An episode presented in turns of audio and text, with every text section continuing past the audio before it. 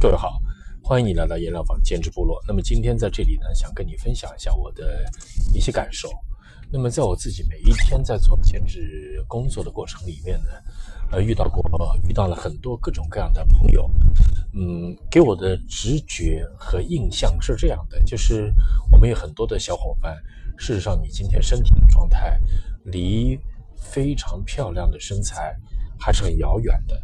比如说腰腹部的脂肪特别的多，腿部的脂肪特别的多，自己甚至血脂、呃胆固醇都会有一些问题，自己的饮食非常糟糕，并且自己也特别不喜欢自己的饮食，自己的生活状态也非常的不好，健康状况也不好，情绪也不好，呃，自己的个人的这个社会关系啊，家庭关系可能也并不是让你满意。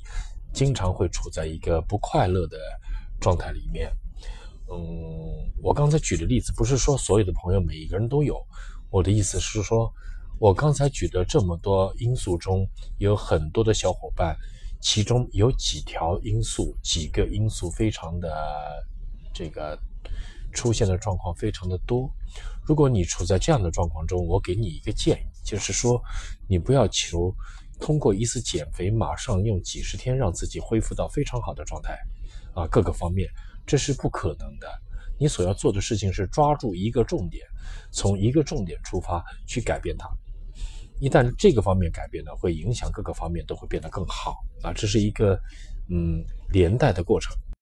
我不知道我这么说你是否能够呃听得懂我的意思。譬如说你开始减肥了啊，譬如说你开始减肥了。你就抓住重点，先把体脂降下来。在你降体脂过程中，不要再被其他的一些事情去影响、去干扰。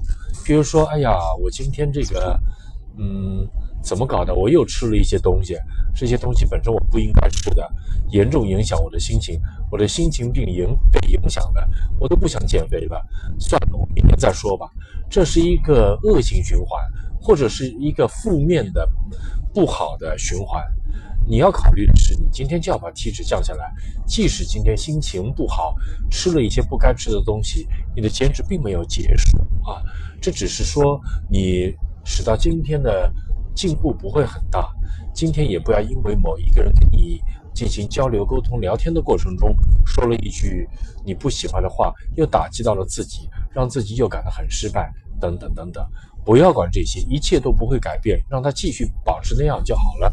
你所要做的事情是让一个方面改变，譬如说，当你在体质改变的过程中，你就需要不断的跟自己沟通对话，你就需要去不断的去掌控自己的情绪，你就需要去不断的去跟自己的想吃的那种食欲去交流。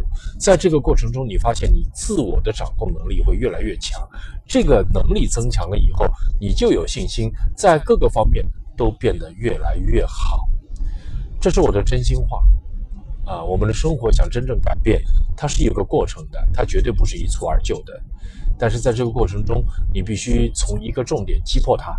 当这一点发生改变，你发现一切都有可能改变。